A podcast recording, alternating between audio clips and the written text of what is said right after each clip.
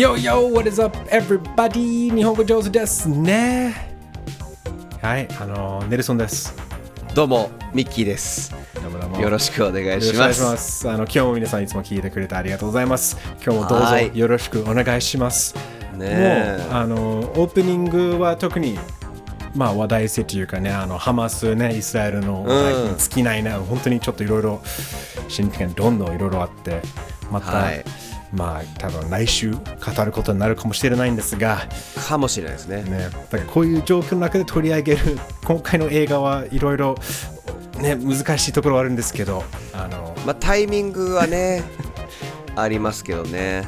まあだからそういうちょっと軽く振りながら今日も上手 Reviews はい。John Wick Consequence Consequences. Consequences.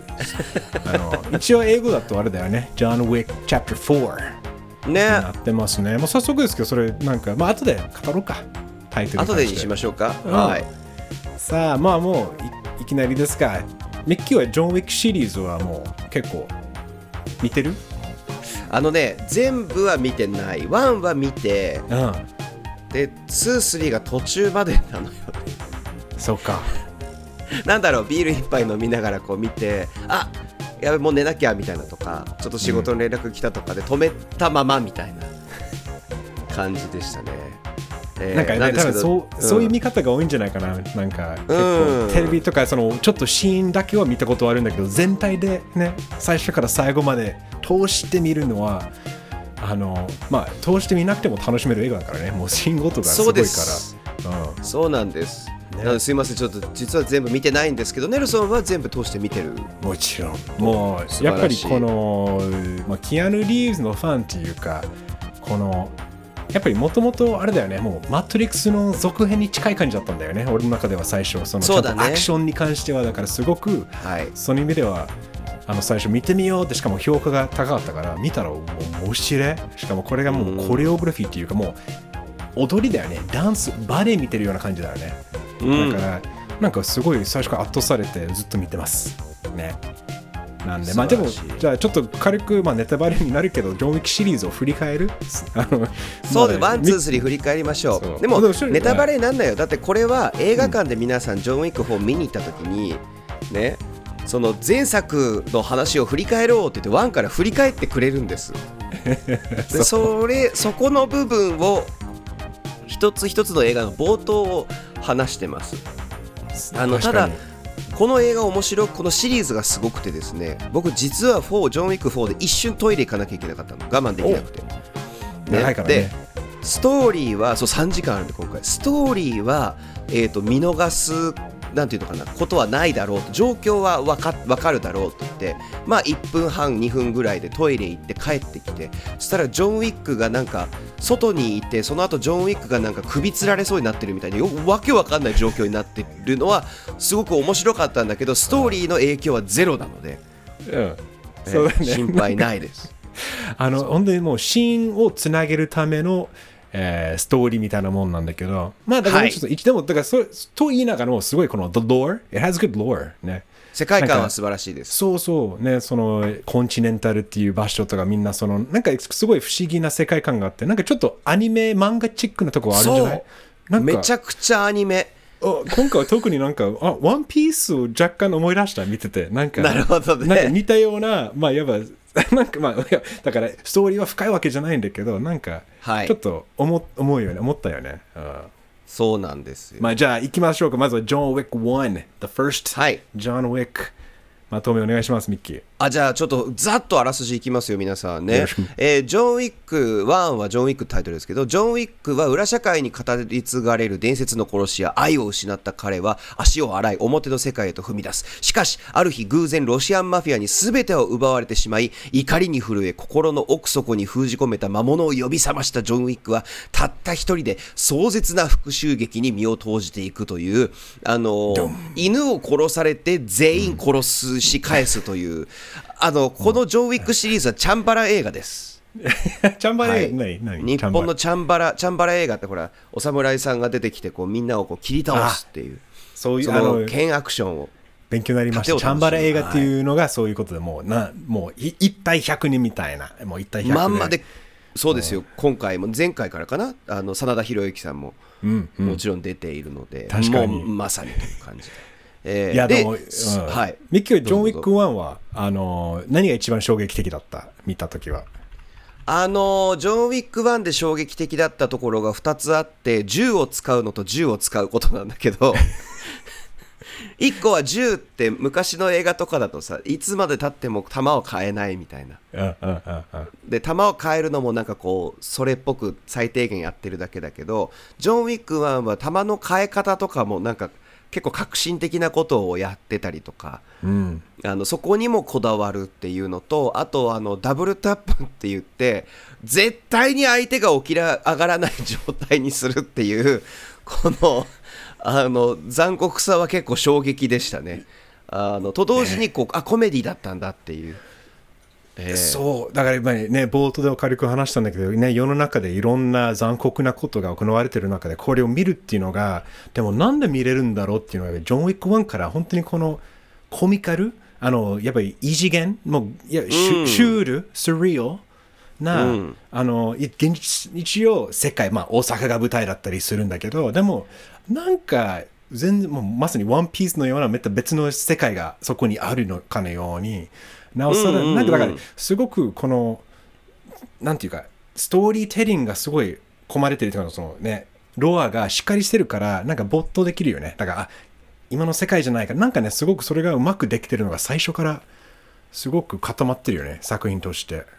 ね、あと、あの監督本人後で監督の紹介もしますけど、監督本人もバスター・キートンをオマージュしてたりとか今回なんか4なんか特にだけど思いっきりチャンバラ映画だから、まあ、漫画を読んでなんか楽しんでるとかっていうあの感覚で見ると見やすいかなと。あんまり真剣に見ない方がいいシリーズではあると思います。なんか こう作りどころ結構そこを狙ってる感じもあるっていうか何これみたいな、あののを狙ってるのでねそういうふうに楽しまやりすぎ楽しめます。特に感がねいやそう特にワンなんかははい犬いじめられま犬殺されました。さあ全員殺すみたいな感じで、えー なんですけどそこからチャプター2からね話が壮大になっていくんですけどね。ジョン・ウィックチャプター2は前作の5日後です。すぐだったんだねって今思い出した。そう。割とすぐつながるんだねそうなんですよ。アブラム・タラソフのアジトから愛車を取り戻したジョン・ウィック。かつての借りがあるイタリア系犯罪組織カモッラの幹部サンティーノ・ダントニオから暗殺の依頼を受けちゃうんです。戻っちゃうから、今度こそ引退を決意していたジョンは断るがその代償として亡き妻との思い出が残る家が爆破されると。もう冒頭5分で家が爆破します。えーでジョンは怒ります。でウィンストンあのそのこん、えー、となんだホテル、えー支配人のねそうそうそうそう。ですよねそうそう。ウィンストンの支配の人支配人。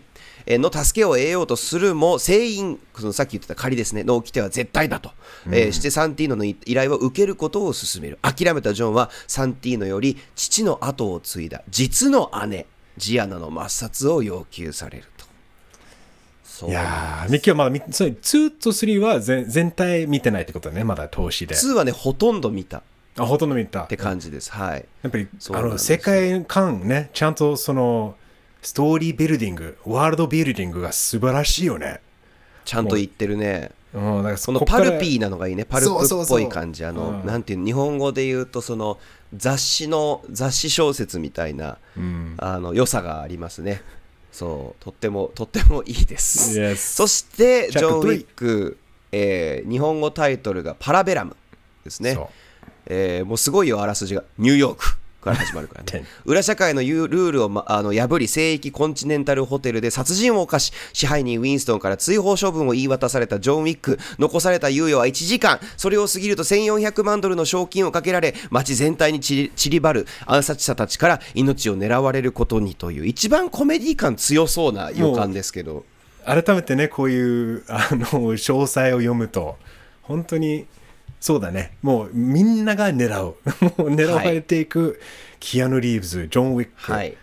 いやこれが、く結構うんどうぞどうぞ、うん、あごめん。そうとにかくこれね一回あらすじを言ったのでとにかく映画のポイントとしてえーっとジョン・ウィックがバサバサと人を、えー切り倒し撃ち殺していくという映画でですねものすごい数を殺して今回4が出ました。うんうん。合計何人があの犠牲になったって何人を彼は倒した?そう倒したと思う。何人？4, 4作全部でね。ま、えー？えジョン・ウィック自身自分が殺した人数ってことだよね、はい。い、やーもう桁が4桁いってないはず。4桁は言ってない、OK よかったよかった。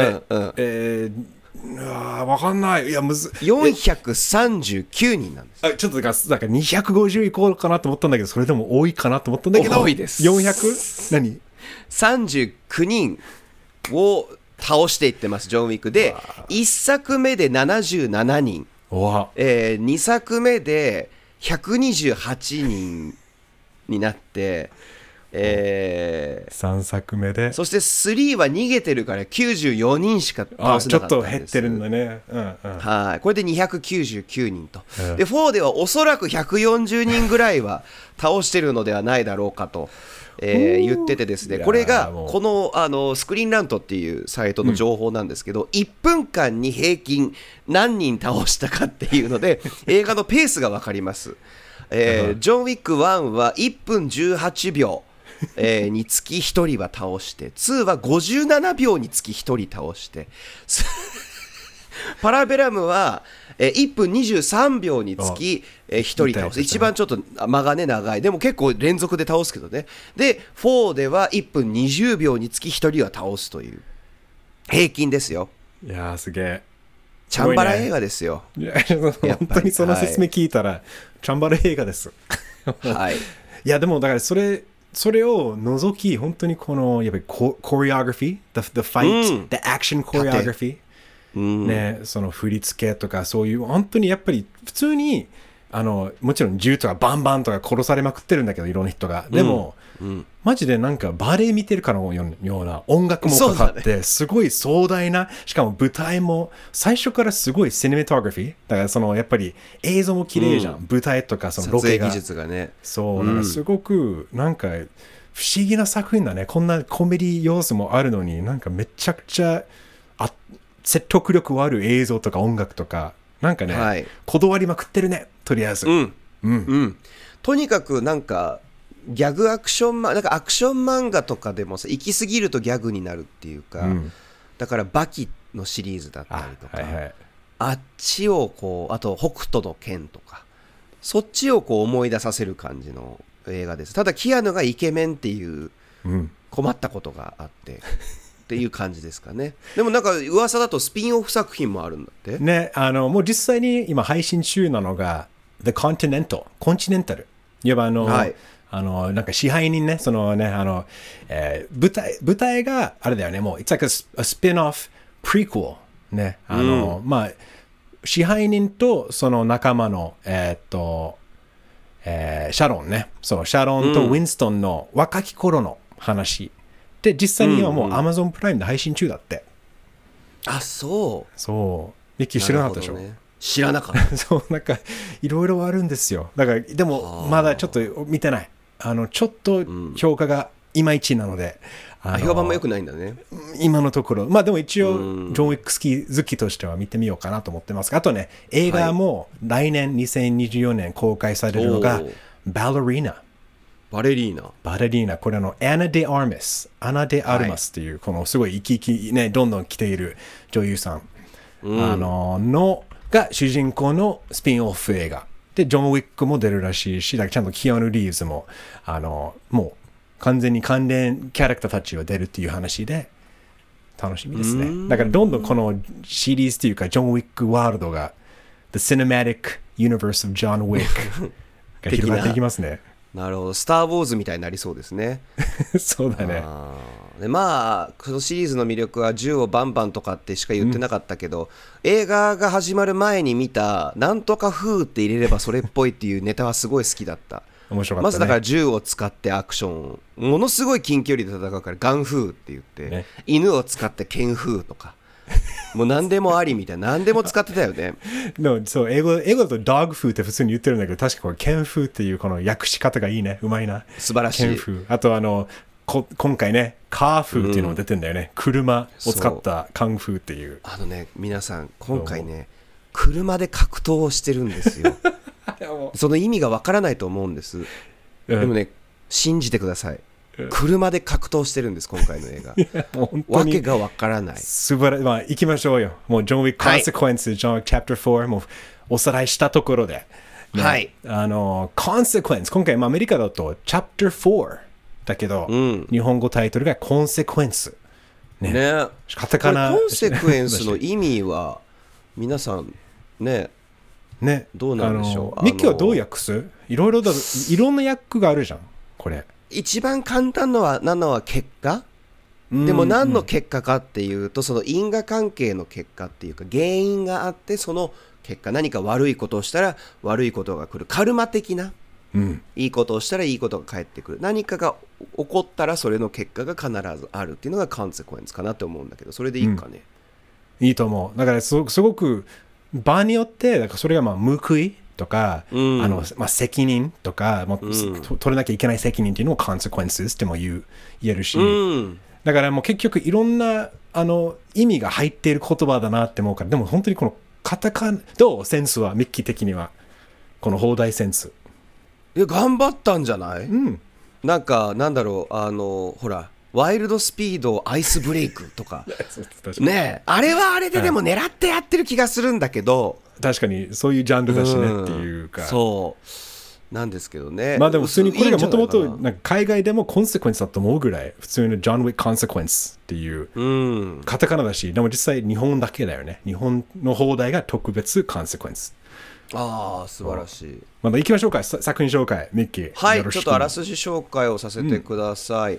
えーとですね、裏社会の掟を破り粛清の包囲網から生還した伝説の殺し屋ジョン・ウィック、まあ、生還しないとね4出ないんで、えー地下に身を潜めながら全てを牛耳る組織首席連合から自由になるために立ち上がった。えー組織内での勢力拡大を狙う若き高官グラモン公爵はこれまで聖域としてジョンを守ってきたニューヨークのコンチネンタルホテルを爆破、これえネタバレじゃないのって思ったけど普通に入ってます、えージョンの旧友でもあった盲目の達人ケインを強引に引き入れジョン・ウィック狩りに乗り出す。そんな中日本の友人島津の協力を求めてジョンが大阪のコンチネンタルホテルにホテルに現れたというところからなんかほぼ映画の最初の3分の1がそこで出てるよね。そうですね。まあまあでも長い映画なんでそこからまた2時間があるってことですが、あの今回まずあれいきます。キャスト。行きましょう。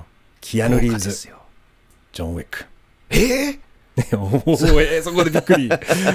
しないしないしない。であとローレンス・フィッシュバーンキングイねエーイ。いや、マトリックスコンビ、もう大好き。本当にやっぱり、はいもう、ローレンス・フィッシュバーンっていいいい役者ですね。本当に。いい俳優だよねもう、モーフィアねマトリックスシリーズだといや、うんあともうそれ、もう昔から素晴らしい役者だけど、今回もうすっげえ楽しんでる感じだったんだ、最初から。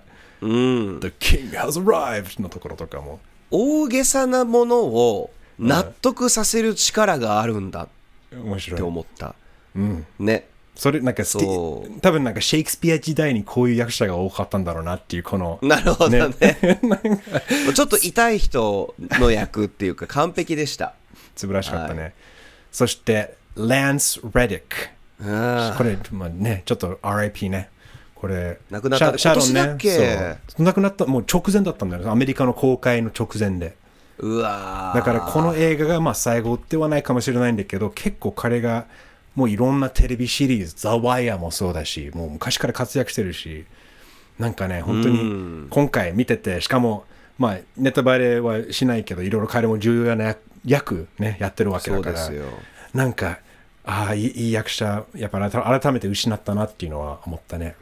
すごい若く若かった50代とかだよねこれから60になろうとかっていう時期にランス・レディックレディックさんが亡くなって俺は、えー、とフリンジっていうドラマシリーズで いいよね。初めて見て彼の電話の持ち方に感動して その後衝撃的だったのがエリック・アンドレショーに出てきた時に結構、結構いろいろやってるから。格好をしてっていうものすごい尖ったネタを、えーやってのけるんだけど、うんすごいよね。そうだからうん怖いもの知らず役者。でも本当にもう何もかも真面目にやるし、あのザ・ワイヤー見てくださいみんな。なんか見てないんだったらもう本当にアメリカの黄金時代のあのアンチヒーロードラドラマだけど彼があの警察の、ね、大事な役をやってるんだけどすっげえもうあのあの頃からもういい演技してます素晴らしいそして、えーイアン・マクシェーンがウィンストンですね支配人。いや、彼もいい。彼も説得力ある役者です。もうデッドウッドから好きだ。彼。いいねね。うんでドニー・エンイエイこれは、ケイン、いや、これはレジェンド。来ました。イップマンですからねイップマン。あと、もローグワンで盲目のね、ああの、えっ、と、なんていうの、あえー剣術の使い手、拳のね、あの格闘家、えーでこう、ジェダイになりたかったっていう素敵な役をあったやっね。てるんですけど、あのドニー・エン、今回もその役がですね、えー盲目の達人ケイン。っていうこと。で実際にケインをステッキを持って歩いてるこれが座頭市とお水剣を足して2で割った感じの素晴らしさがいいね。いや、よかった。いいね。語ります、後で。あと、ビル・はいスカーズガード。ビル・スカーズガード。もう、はいイットイットねイット来たよ。イット。クラモン公爵。公爵ですね。公爵？そうグラモン公爵そバーバリアンにも出てましたねう。いや、もう、だから演技うまいと思った。彼、うんいろんな役こなせるんだな。イットからの、バーバリアンの最初に出てくるイケメンの優しいお兄さんからの、今回の、なんか、よかったよね。そうですそして島津浩二役で真田広之さんいいね。もう、好こき。もうねき。かっこいい。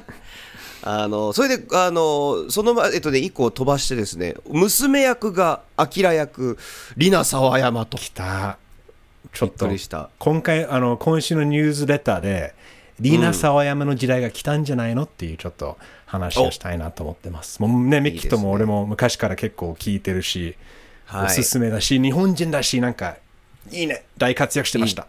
激アツです。そして、えーシャミア・アンダーソンがトラッカーっていう謎の、えー役を演じております。ジョン・ウィックをさまよわせせるようなね犬と一緒にね。戦う。かなり重要な役です。ね。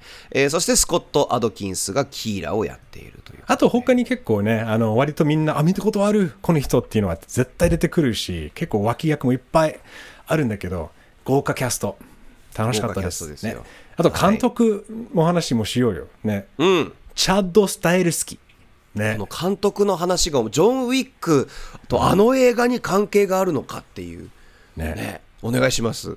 あの、まあ、これ、チャッド・スタイルスキはもともとマトリックスで、ね、はい。あの、ネオを演じるキアヌ・リーズのスタントマン。ね。そうだからそそこからマトリックスの時代からすごく多分キアヌと仲良くなって彼も優れたスタントマンとしてどんどんこの多分コレオグラフィーとかねそのうん。振り付けとか詩としてやって、縦縦縦うん。そう。であ日本語だとなんだっけ？縦縦うん。ああ。あとはもう今回も映画やるようになってそこにまたジョキアヌ・リーブズを使うっていうこのもうマトリックスからから始まったジョン・ウィックだなっていうのをね。えマトリックスはねそういうなんかつながりをやっぱ作ったんだね。って思って。あと過去にはあのクロー伝説の映画。でブランドン・リーのスタントマンもやってたらしいですよ。もうだかあのらもうほんブルース・リーの息子。はい。もう本当にあれだよね、もう昔からもう本当にちゃんと道を通ってスタントマンとして立派なキャリアを組んで、こうやって、やっぱり多分、スタントマンの経験があんなに深いからこそ、こういう映画作れるんだなって思うよね。本当にこの、うんだってすごいよ。圧倒されるよね、毎毎回。この、どこまでやるそこまでやる？え？みたいな、スタントアクションシーンとか、最高。そうなんですね。素晴らしかったそして海外でもねかなり高評価です2時間49分の今作、まあ、ロッテントマトの、えーものではあるんですがなのである程度の参考にしかならないけどトマトメーター、えーっていうのがあれだよね、えー、と評論家この登録してる評論家の評価 94%100 点満点中94点。でオーディエンススコア93%という。これ高こちら一般客の投票なんですけど。でも 2, 2時間50分もうほぼ3時間の映画でさ、ね、そのプレビューとか入れてもう多分ねシアターには3時間ぐらいいるからそれでもはい。93%良かったって言えるのがすっごくない？素晴らしいです。ということで行きましょう。行きましょうよ。上手レビュー。行きましょう。もう長旅でしたが、いや5点何点中っていうことで。えーネルソン何点ですか？いやこれはいろいろ迷って最初終わった直後は4だなと思ったんだけど、うんうんうん。もうじわじわ来てるしやっぱりシーンがすげえ覚えてる。なんかねあんあんあんなにこだわった作品をはい。他では見れないんだなっていう意味ではやっぱり5だな。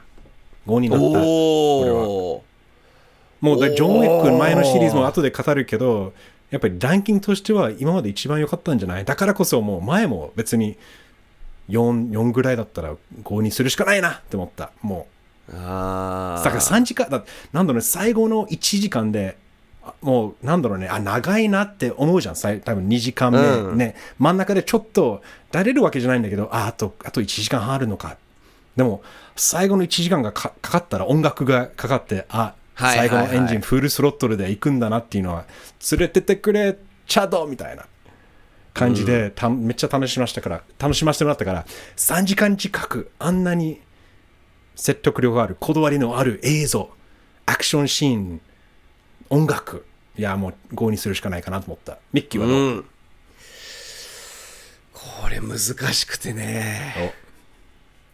俺はねやっぱ長さが辛かったんですよ。うん。ちょっと最初の1時間が辛くて4に近いんだけど3なのよ。私は実は。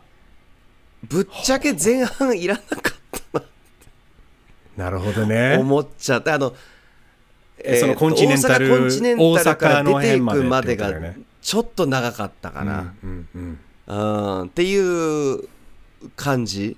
それででももう限りなく4に近い。だけどあの長さで読んでもいい、まあ、ちょっとこの後話していきますけど今んとこ俺の中での評価はなんか人に勧めるって考えた時に、本当にこういうものが好きでずっと見てたいっていう人にしか勧められないっていう1の方が勧めやすい。短くてコンパクトであのもうはい 犬がやられました。どうなるっていうギャグに入りやすくなってるっていうか。そうそうそう。っていうので、ねえーでもでも後で話すけどスタントとかはマジで超一流。特に最後の方のあれはっていう話はしていくのでちなみにミッキーあのうん。あのどの何時間ぐらいあの何時から見た？その映画館で。何時から見に行った？夜？あ俺ねいやうん2時 ?2 時。ああはいはいはいはい。俺朝1 2時だったんだよ。5時おお朝朝一。10時から13時で良さそうだね。最高。だから多分ミッキーが言うようなちょっと俺午後昼昼寝の時間帯で見たらあーってなったんだけどなんかね多分そう時間帯もあったかもしれない。なんか最後のまあネタバレはなるべくしないんだけど、キアヌ・リーズジョン・ウィックがもう最後に1時間でもう,、はい。もう疲れもう本当にボロボロになれなりながら、うん。まあなんかどんどん疲れてるのにめっちゃ戦っている。ってどんどんどんどん前に進んでいるという、はい。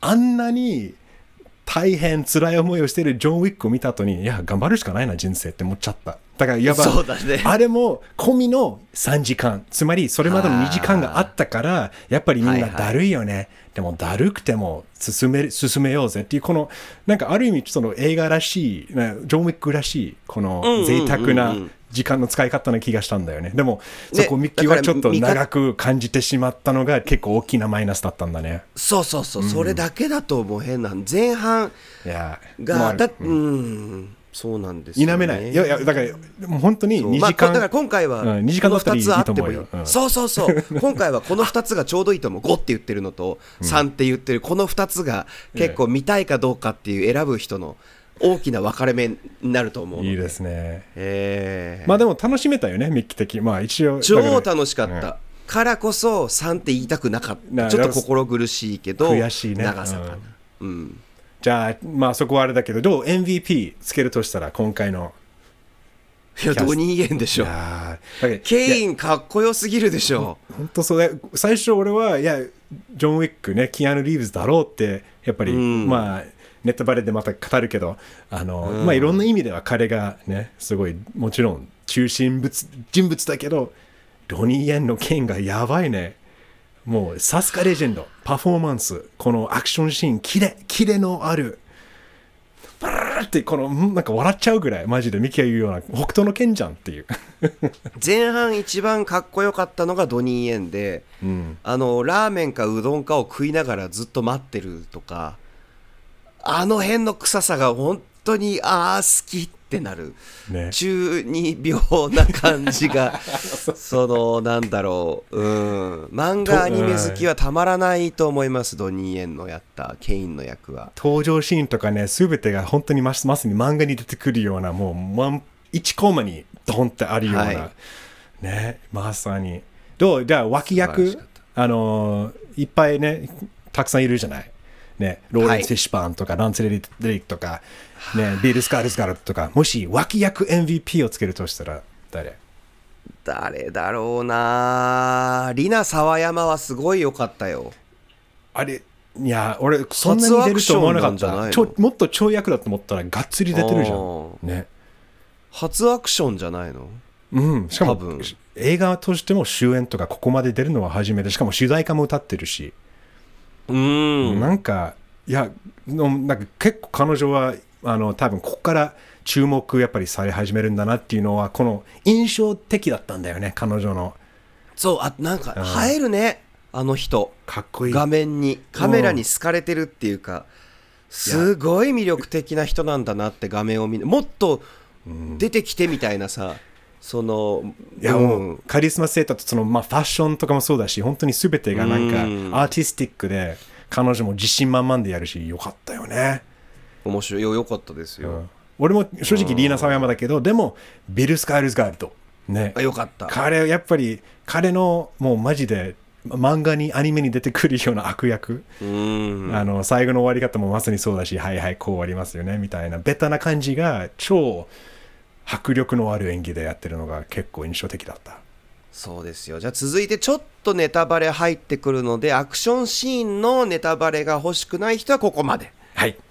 その後にもっとしたネタバレがある場合はその時に言うので、はい。えーとりあえずアクションシーンからもう今見に行きたいっていう人は、えーぜひ、えー見に行ってください。ネルソンはもう5点中5素晴らしい。俺は長さのせいで5点中3でもそんなのいいからキアヌをめでたいずっと見てたいっていう人はもうぜひ見に行ってくださいっていう、はい。いいと思います、えー感じです。というわけでアクションシーン MVP ネルソンは？これ迷わない？もうあのあ,、うん。あまりも迷う。うありすぎて一番なんか最後今はい多分変わっていくと思うんだけどその日の気分によってあんまり全てはちょっとなんか違う感じがあったんだけどやっぱり最後の階段のシーンね登っていって。でもうあれが一番ギャグじゃん。もう笑ったもん。もう声出して笑ったこのす上がってうん。もうボロボロ疲れながらうわやばいこんなに階段な200ななんかなね。222段とかなんかそういう。そう登んなきゃいけないってさらに敵が出てくる。でよし敵倒して登ったと思いきや最大の敵がまたドンってすあの下まで落としていくっていうこのギャグでまたいやでそこからのドニー・チェンがあのなんかあのあのシーンがやっぱり最高。笑ったしかっこよかったしね。長いのにだから贅沢。本当にやっぱりミキが言うような長い長いのにそのちゃんと贅沢に使えてる気がしたんだよね。うん、で、うん。一番危険だったと思うあの階段での盾が。だから俺春本当にドキドキしながら見てこれ誰か死んでんじゃないのかなとか作ってる間にっていうぐらい結構あれ多分危険なことやってて。で222段を駆け落ちるじゃんもう最高だよねあれ。ものすごいことしてるぞこの人たちみたいな。それこそ、ね、それこそサイレント映画監督が。の時代のものだよね。もうフィジカルコメディの最大限だよね。うん。だって途中でさ結構踊り階段の踊り場が広いじゃん。どう見てあってジョン・ウィックちょっと自分の体押して落ちてる感じもあって。いやいやいいってっていうのをあえてやってるあのギャグセンスは素晴らしかったねいやよかったミッキーは？俺はね、うんカメラワーク的にあの廃墟の打ち合いそう。でドローンを使ってこいうや上からセットでしたみたいな Hotline Miami。そうそうそうあの、もうきホットラインマイアミを見ながら作ったんでそのす。やっそのままやったんよね。マジで。超かっこよかった。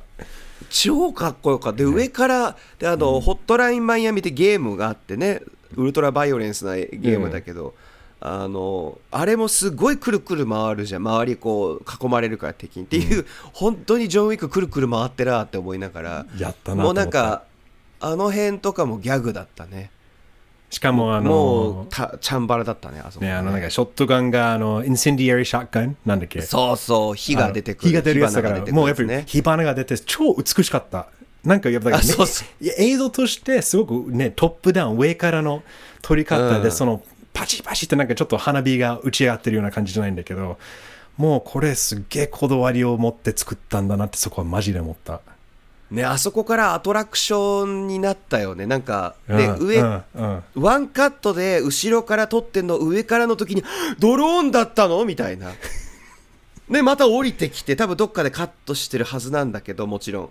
でもあれもすんげえ時間かかったんだろうなっていう。うんいやそうだからのがあって。い1回目やった時はほらそうまさにミキが言ったそのドローンがうまくねあの平行線からトップダウンに移った瞬間が、うん。おおやる、うん。あやるね。ってでワン一周やるじゃん。でまたカットが入って、でもう一回同じことやるじゃん、なんかそのもう一回やった時のドキドキうわまたやってくれるのっていうこのなんかファンサービスなのかこの本当にエンタメ性満載その素晴らしか二度来る二度見二度見してさせてくれるっていうかおかわりっていうかいやおかわり。あいいよ。考えてたよっていう。どうぞおかわりっていう来た時はうおーって。ジョン・ウィック4ジョン・ウィックコンセクエンスはもうアクションのわんこそばなんですね。いや面終わらないわけなのね。アクションのワンコそばでいいと思う。もういくらでもおかわりできる。うん。うん。うん素晴らしい。アクシあじゃあョンシーン MVP としてはこの辺かな？じゃあ最後、あの、これまあ、まあね、一番ネタバレ。だから本当にまあ、最後の最後の話をしますが、はい。どう？ミッキー、ジョン・ウィック、is John Wick dead? これで終わり？あーネタバレね。一応。これは。一応、最後は亡くなってる体だよね。もうあの、みんながお墓参あれりして。っぽかっあれっぽかったよね。えーっとなんだっけ。あ出てこない。ごめん。カウボーイビバップのラスト、はいはバーンってやるのかなって思ったもん。階段で。確かに。ちょっとベタすぎる終わり方だったけど。うん。なんかさメタで申し訳ないけど監督とキアヌが一回休みたいみたいな。キアヌが特に言ってんだよね。だから出てこないんじゃないのかなとはジョン・ウィックは死んでんじゃないかなって思ううんうんうん。でもバレリーナとかそあのコンティネンタルもあるわけでスピンオフを作って見るっていう可能性があるからあとリナ沢山の無念がまだ晴らせていないドニーエンは生きているう。そうそうそうそうそうそう。って考えるとえリナ沢山が主人公になったら相当すごいしね。めっちゃ今から鍛えればねできるだろうしあとあの、あれだよね、シャミア・アンダーソンね、トラッカーをやった。ああの人ねもいいキャラだった、う。ん。だから結構やっぱりそう本当にバトンタッチみたいな感じだったんだよね。若い世代に。ちょっとうんやっぱりジョン・ウィックのシリーズは続けたいけど もうキアヌ・リーズはもうもういいから。俺結構年になってるんだけどっていうのもあるんだろうし。まあ、まあ。亡くなってるんだ、まあ、一応ジョン・ウィックは死んでるんだろうね。うんうんでも生きてほら、えー唯一その自由を得る方法は死ぬとかっていうふうに言ってたから生きてるとしたら、そうだね。あの桐生一馬みたいなあの龍が如くシリーズの後半から桐生が出てこなくなってみたいな感じで出てくるんだと。一瞬出てくるみたい はいはいはい。なあーいい。まあいう可能性はあるのでかな。も期待したいよね。とりあえずジョン・ウィックシリーズはやっぱりやっぱりすすごいね。本当にこの独特でオンリーワンだよね。似たものがあまりないなくない？うん。こここまでの贅沢なないないないあの本当に振り付けのようなバレエのようなめちゃくちゃアクション映画素敵ですね素晴らしかったです。というわけでこんな感じかな。あとは.ちょっとこの後アフタートークでもお話とかあとパトロンにね皆さんぜひなってください。パトロンに来るとですねもっといろんなえー情報が、ね、今日の監督の情報も結構意外っていう人もいたと思うんですけど、えー例えばですね僕なんか今週絶対やりたいのはあの絵画がいっぱい出てくるんですけどその絵画の解説、えーは今度そう、えーニュースレターで、えーやりたいと思います。でネルさんもねリナ沢山、えーについて語っていただきますし他にも、えー記事は4つずつあるのでぜひチェックしてください。あとあの今週の日曜日はいははいえっと生配信そうですよ。これも生配信の日曜日の夜に、えーやりますんで、はいあのまあ、それパトロンのインサイダー9以上参加できて、よかったら皆さんチェックしてみてください。いろいろ特典頑張ってます。あの、はいちょっと盛り上げていきたい。来年に向けてね、いろいろもっともっと日本語上手ですね。Foreigner friendly。いろいろパトロンも含めて盛り上げていきたいです。盛り上げていきたいですはい Have a good weekend. バイ See you next week. 日本語上手ですね